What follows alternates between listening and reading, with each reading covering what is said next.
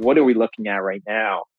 So right now, again, we look for fundamental use cases with large total addressable markets for the application, okay. plus a combination of value accrual to to token holders. Right, we're a liquid token fund, uh, not VC or anything along those lines. We, we want to stay liquid. And we want to find tokens that accrue value based on usage of their of their platform.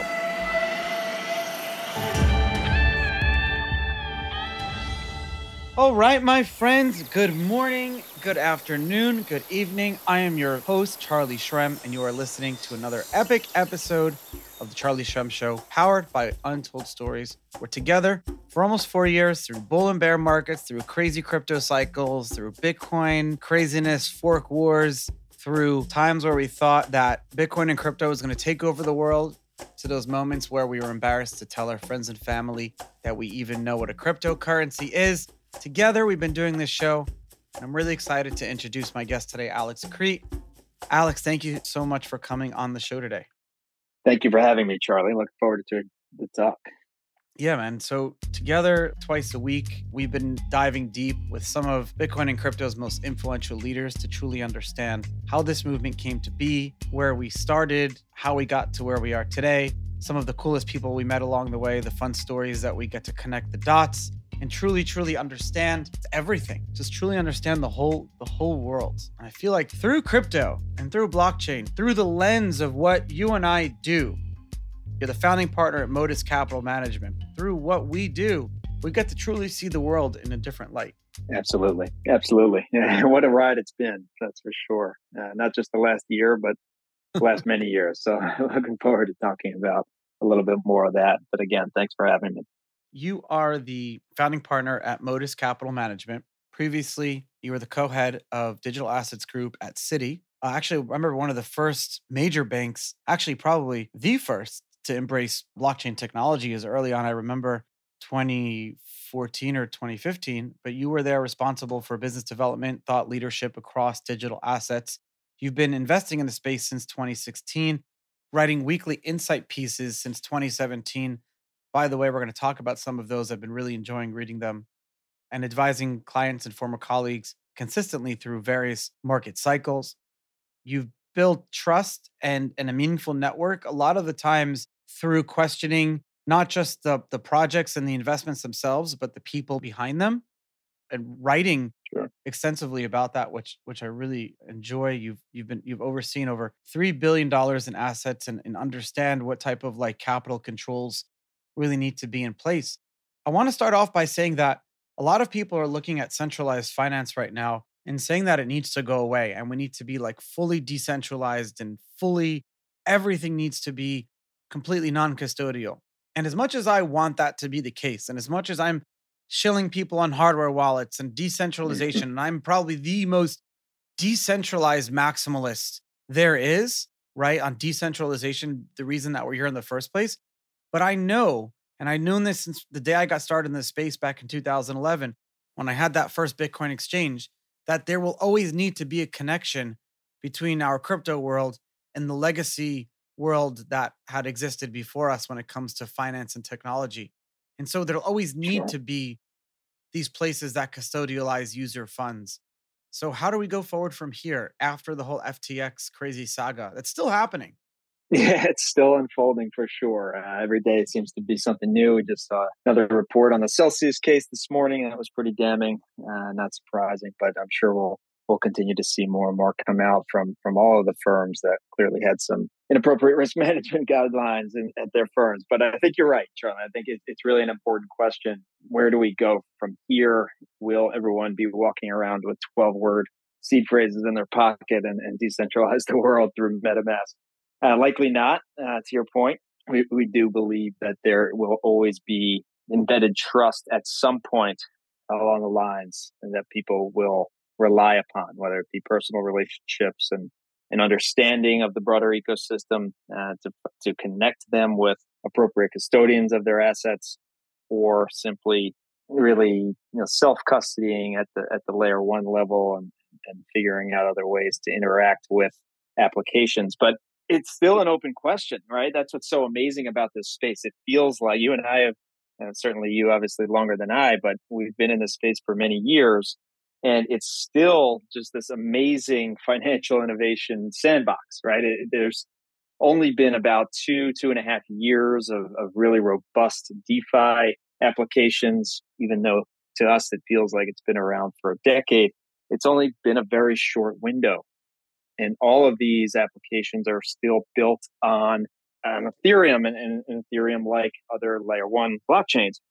And so some of the problems uh, that will still be faced over the coming years is, is how do we get that next billion people into crypto, not just to understand it, but to actually use it and understand the benefits that do exist. And, and that's going to be the main challenge is making it easier to use, understanding what's needed from a trust standpoint, uh, whether it's self custody or relying on uh, some of the more traditional players in the trust market, if you will, from a custodian standpoint, like uh, the current banks. I know many people in uh, the crypto world will say, yeah. let's get rid of the banks. Everyone should just use use Bitcoin, forget about them, self custody. But the reality is, people do trust uh, their banker. Yeah, not everyone, but there are incredible relationships. I saw it uh, firsthand when I spent 11 years at Citi uh, within their private bank and working you know, with very you know, reputable clients, ultra high net worth individuals, family offices, endowments, foundations. And they rely on these institutions not only for advice and navigating markets, but also protection of their assets. And, and that certainly, in my opinion, uh, won't be going away anytime soon. It just may change uh, what it actually looks like.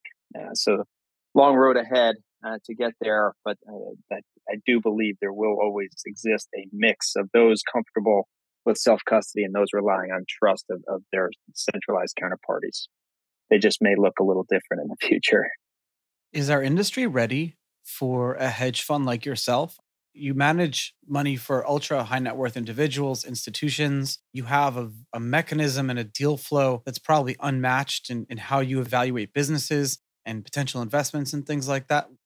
I'm sure part of it is is you use historical data. Other in, investments and in, in other industries have decades, if not hundreds of years of historical data where you can kind of use that to not predict the future, but understand like if this, then that. How do you do that in our industry? It's right, less than right. 10 years old. yeah. yes, absolutely. And, and it's, it's funny. I always hear the word, you know, you're a hedge fund and we say it all the time too, just because it's second nature. But I, I, kind of hate saying that. in a way, we look at our, we look at ourselves more as um, you know, traditional investment managers and we do run a liquid token fund that is structured as a hedge fund vehicle. But the way we approach this space is is really looking at what are the fundamental use cases of not only a project, so what application are they building, but what's the point of having a token? Why does that token exist in the first place? Was it simply a, a fundraising mechanism? Is it simply a money grab, uh, or is there actual functionality to it? And or value accrual to those that hold and or use it.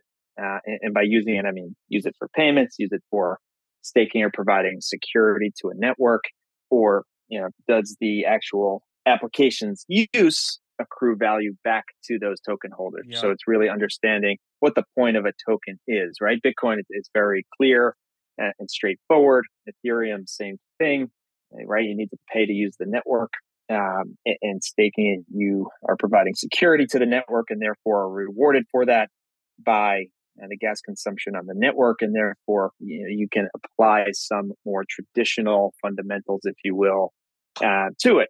But all of these various, you know, thousands of tokens, the new ones popping up every day. There are rug pulls and honeypots popping up every single day across uh, the various chains. Uh, so we are very patient uh, in a market that is extraordinarily volatile. Uh, so it's somewhat probably rare.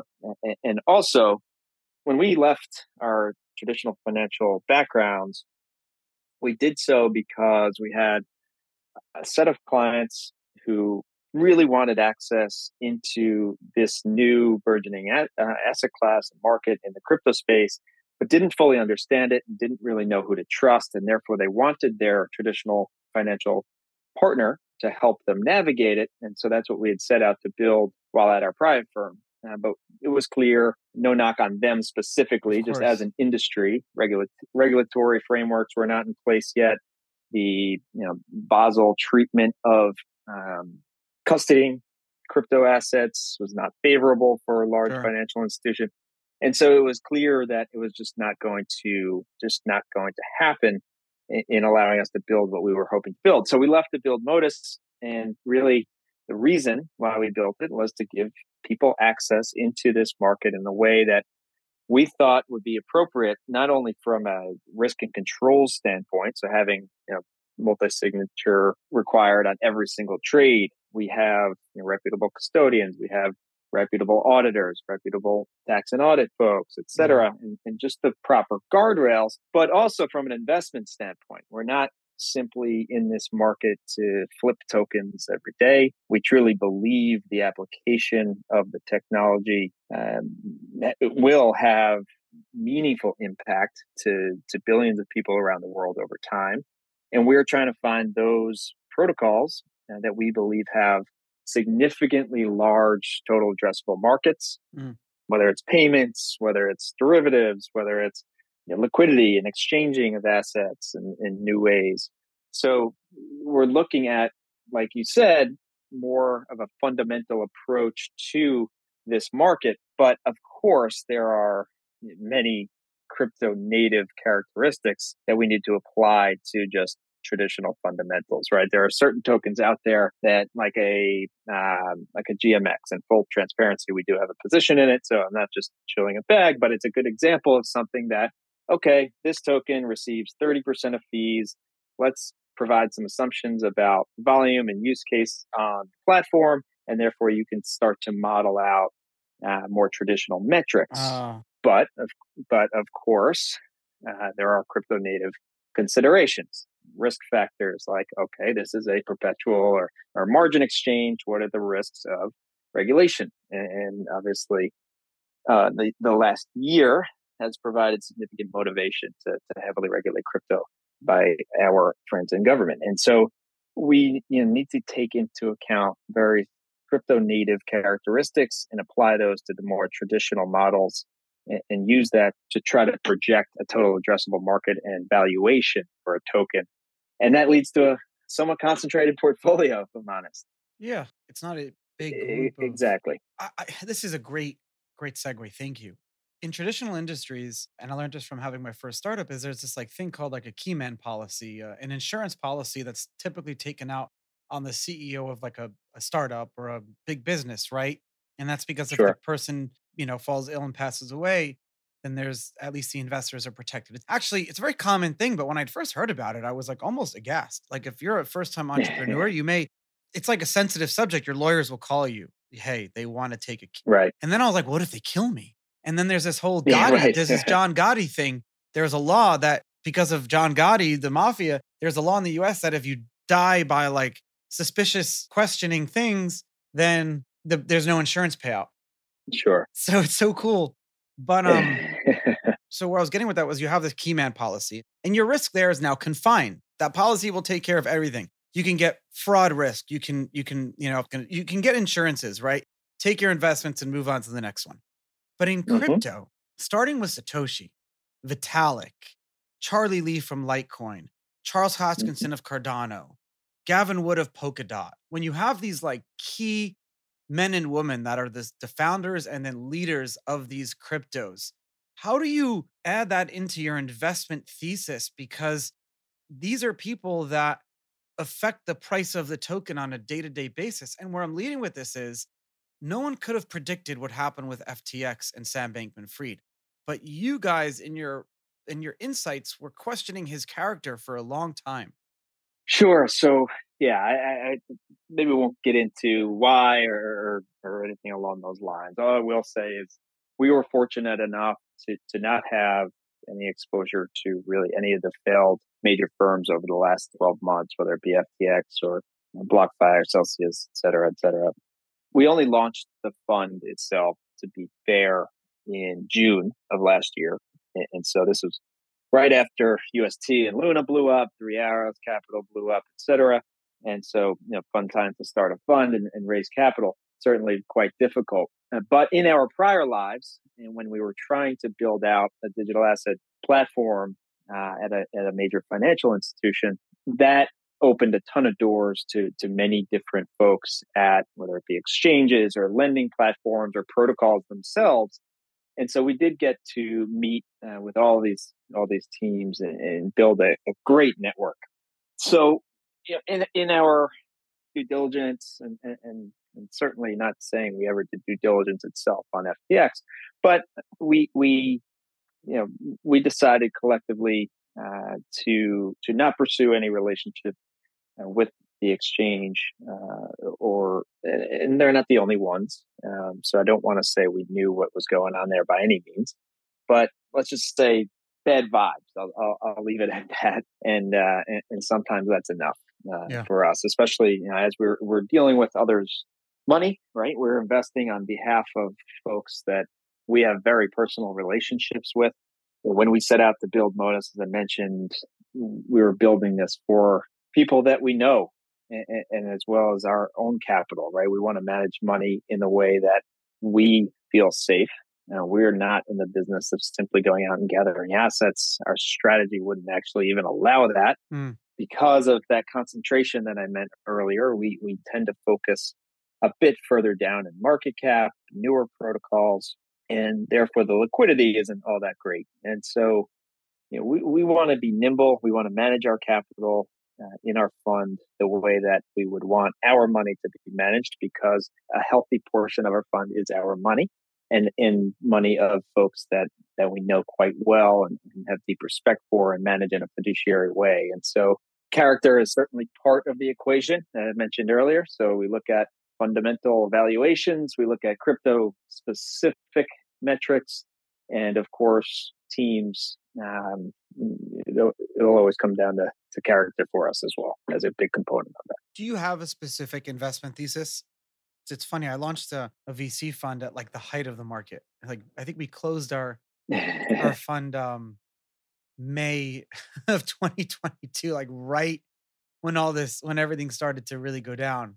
And so sure. um I but I'm in hindsight, that will be one of the best things we ever did because it's it's really hard raising and getting capital to invest in the bear market although everyone knows that that's when you should be investing and building is in these bear markets right. so you're building for the future but again it's very hard to spend our money it's very hard to to to I, I get it like been there even we all know right now that we should be buying up all of our favorite cryptos we should be buying yeah, i right. should be not talking to you i should be going buying more bitcoin but am i yes. like at the end of the day we don't want to speculate with our rent. We're scared. It's totally, totally understandable. The only thing I could do is drill it into my listeners' heads every single day.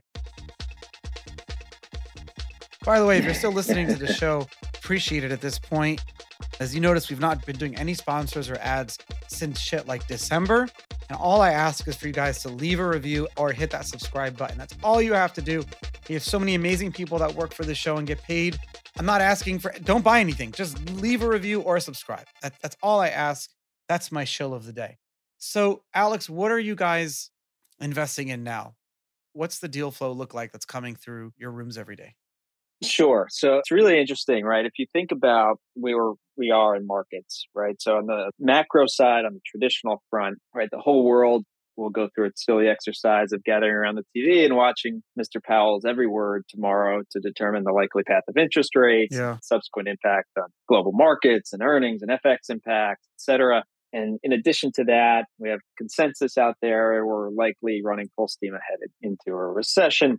The government policy du jour is let's boost unemployment as much as possible. We're $32 trillion of debt. Yeah. We're about to run up against the debt ceiling, et cetera. So there's all these crazy you know, macro factors out there. But on the crypto front, we wrote about this in, in December.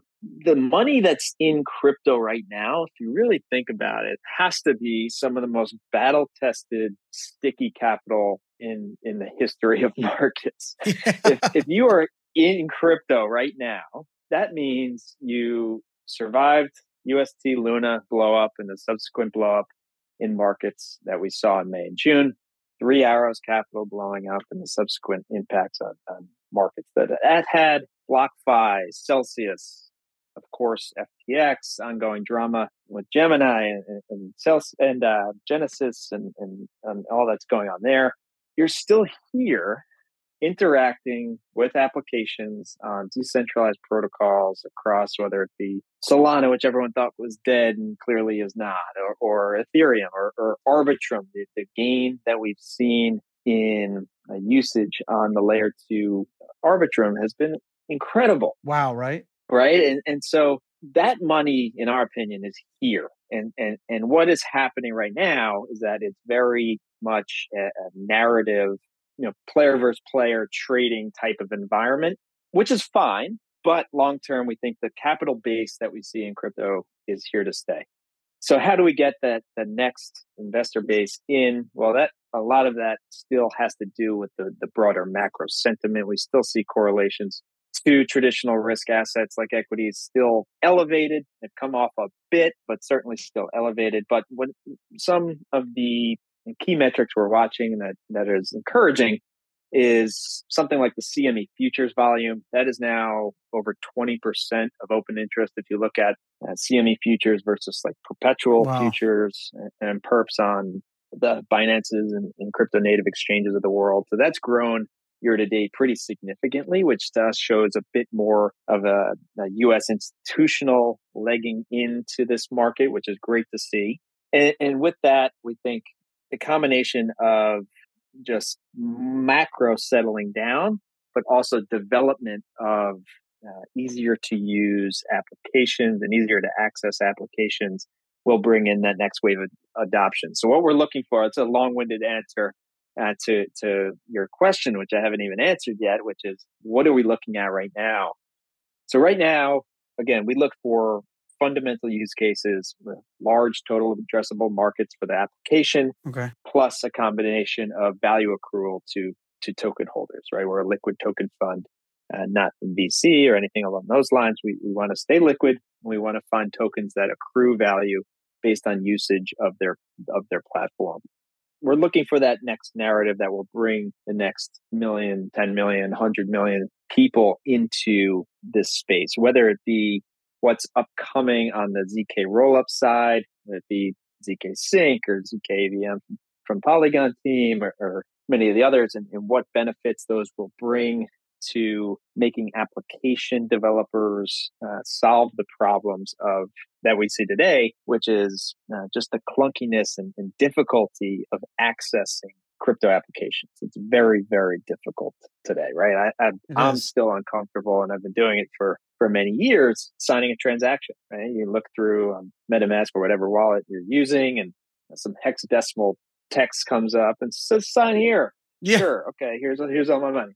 And so, you know, for uh, you know the normal population out there it's just very very difficult uh, to to get into crypto and and use these these applications and so we're looking for those that'll make it easier solving those problems and then once that access has been eased, what applications are actually going to be used by people uh, within the ecosystems? And, and we think that exchanges and or decentralized exchanges, decentralized derivatives is certainly a narrative that has been in the portfolio, as I mentioned one earlier, for some time. Just facilitating activity. So more infrastructure plays have certainly been a focus of ours over the last few months. It's interesting because infrastructure is huge. That's going back to my question when I started. That's kind of our fun thesis. We're looking at infrastructure, pick and shovels, agnosticity.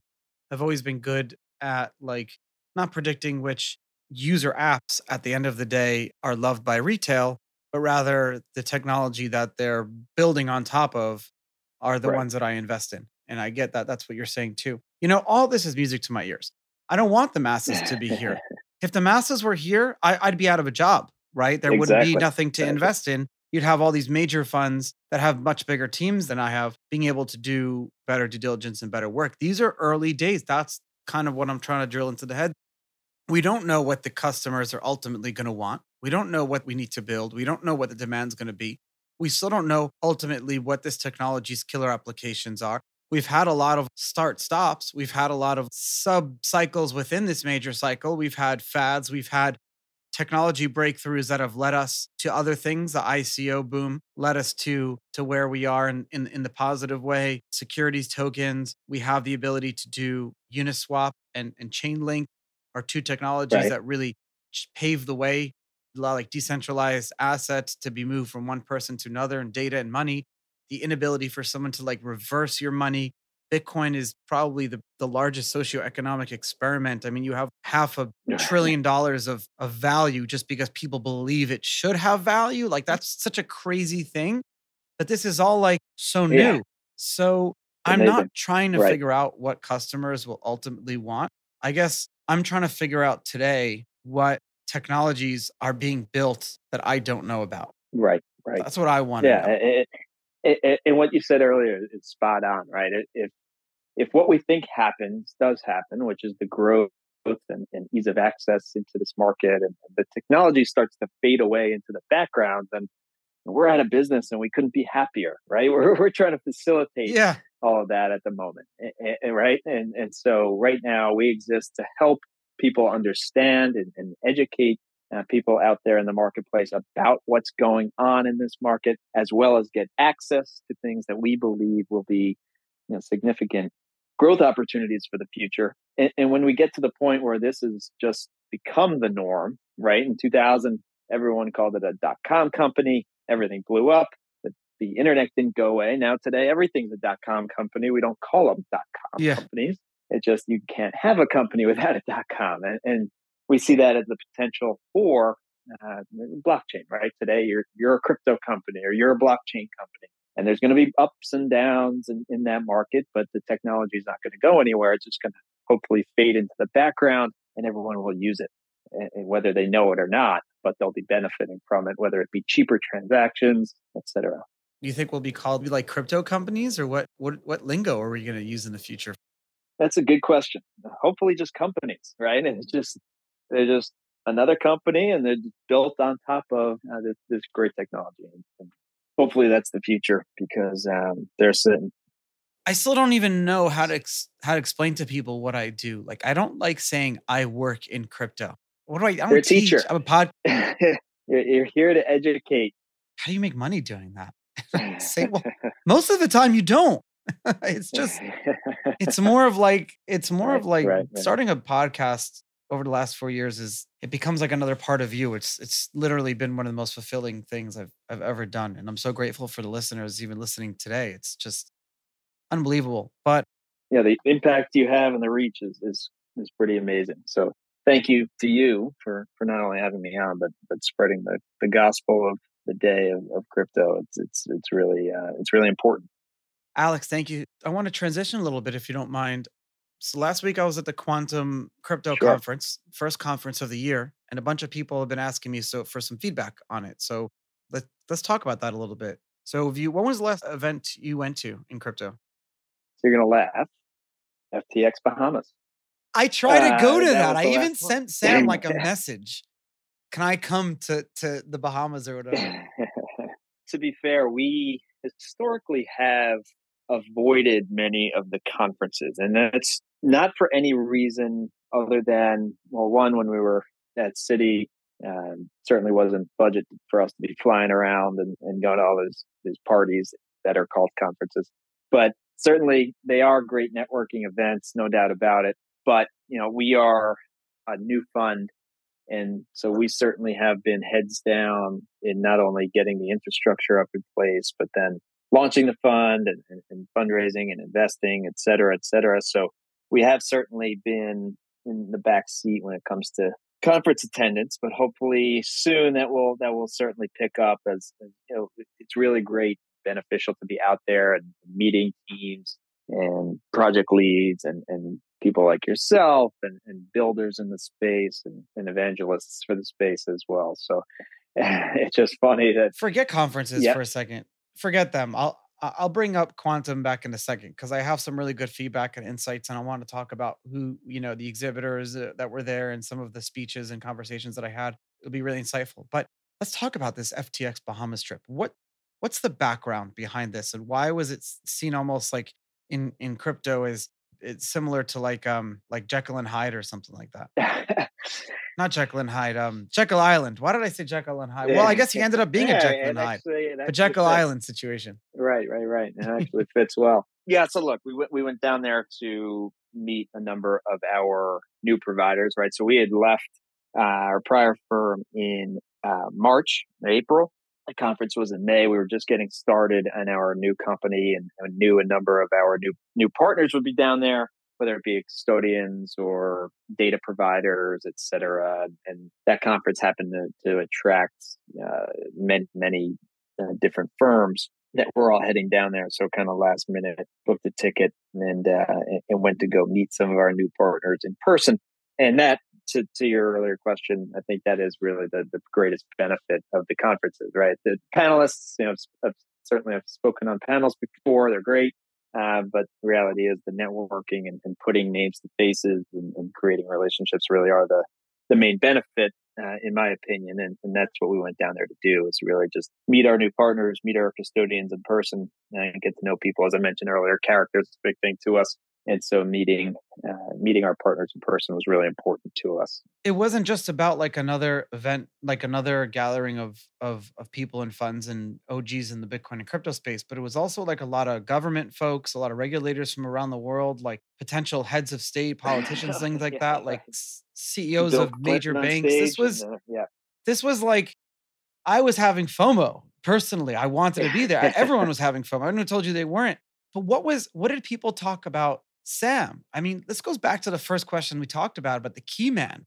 Like, how did he become the key man for our industry? And how do we get a, a policy to prevent for that in the future? I mean, the only answer is leaving. Satoshi left for the exact same reason. Right, right. That's that's a great point. And a difficult question. I think part of what, what was likely to have happened is the confluence of, of one, FTX actually attracting many users for having a good user experience, right? The, the user interface itself, the exchange, the offering of financial products on there, right? Their their perp markets and, and derivatives offerings. People liked yeah. it, right? And and so that was it starter. Two, market was in a frenzy, right? Post COVID market, whether it be equities or tech or, or you know, we had the Reddit situation with with GameStop. Everything was going ballistic, right? And so you had everyone everyone was making money, uh, everyone feeling good, and so during those types of times, you know, historically speaking, due diligence standards likely come down, right? And so uh, you can even look at it at the banks, 2006, 2007, 2008, pre blow up, right? Same thing with mortgage applications, right? Due diligence and credit standards all come down. Everyone's feeling good until we run into a brick wall. And I think uh, part of that is likely what, what led to the FTX situation in Sam. And, and, you know, obviously I'm speaking my own opinion. Don't know facts here. There's still a lot, a lot to be determined about what happened. Uh, the real story, I'm sure, and I hope uh, will eventually come out. But yes, the, the, the political connections and and uh, and all that, uh, especially at the conference, are, are certainly interesting. And yeah, we're not. Will be a fascinating story to watch. We're not I don't think anyone's looking at us here as like gloating or having a postmortem on FTX or Sam. This is a we need to look back on what went wrong in order for us to go in the future. And I take full responsibility at the same time. As a as an influencer or podcaster or whatever you call me, I, I do my best, but at the same time, I had money on FTX too and Voyager and mm-hmm. and I feel like I lost sleep for a long time. And I said to it's funny because the person who I lost money in Mount Gox to in 2014, and the person who I sold my claim to reached out to me all these years later and said, Hey, do you have a, a claim? And I'm like, I never learned. years later, I'm selling years later, I never learned. Sorry to laugh, but that is it's amazing. it's okay. We have to be able to, with humility, look back on ourselves as an industry, figure out what went wrong for two reasons. First of all, humility and introspection is very important for the future, but also we're going to go insane if we try to keep doing the same things over and over and over again. If we keep repeating ourselves and the industry and the world looks at us as continuously repeating ourselves, then this whole experiment is going to die. And this Absolutely. we still can. It's so new that this whole experiment of Bitcoin and crypto could could disappear to textbooks and be studied in economics classes in the future. And that's it. Totally agree. Just to add to that and, and the regulatory front, right? It's it's such a small market. And you hear whether it be Yellen or Powell say it all the time that the market blow up that we saw in crypto, and this is the you know, probably tenth time it's happened, but this at a much larger scale now. It's still not large enough to matter. They keep saying still not large enough to matter, still not large enough to matter, and in some ways that's true. But at the same time, it's never had more eyeballs on it than right now. Yeah, whether for the right or wrong reasons, that can be debated. But in Washington D.C. and, and, and regulation that is likely to come, you know, we do need to have adults in the room and, and, and understanding what went wrong. To your point, and, and showing that we actually want to fix it and, and help guide proper regulation that'll help this market flourish and, and, innovation flourish here in the U.S. rather than elsewhere uh, around the world. Uh, if, if, the U.S. wants to be a leader again in, in new technologies and, and financial innovation, yeah. so uh, totally agree with your point. That would be the best thing in the world. That would be a really, really nice thing to see. Oh, let's go back to Miami. So, why am I talking about this? It was the first conference of the year uh, for me. It was uh, was the middle of January 2023. It was last week. This event was actually a continuation of the Bitcoin Miami conference that started in 2014, 2013, actually. It was the same stage that Vitalik had launched Ethereum. And uh, it was a great event because so Brock Pierce introduced me on stage and he told a great story. It was actually that the day of the conference, the day of my speech, was the nine year anniversary of my arrest in 2014, January 26, yeah. 2014. Oh, wow. And it was on that stage that I was supposed to be at when I had gotten arrested. And Brock Pierce, who introduced me, told the story how him and some other folks were waiting, and Roger Ver and some other folks were waiting to, to hear me talk. And then we were all going to hang out after. And when I didn't show up, and Moe Levin, the creator of the conference, ran frantically on stage saying, We don't know where Charlie is. I mean, it just brought it brought tears to my eyes on stage. And I, I just, bet. I bet. It was just That's unbelievable. Amazing. It was just unbelievable. And I talked about some really cool things. We told some fun stories.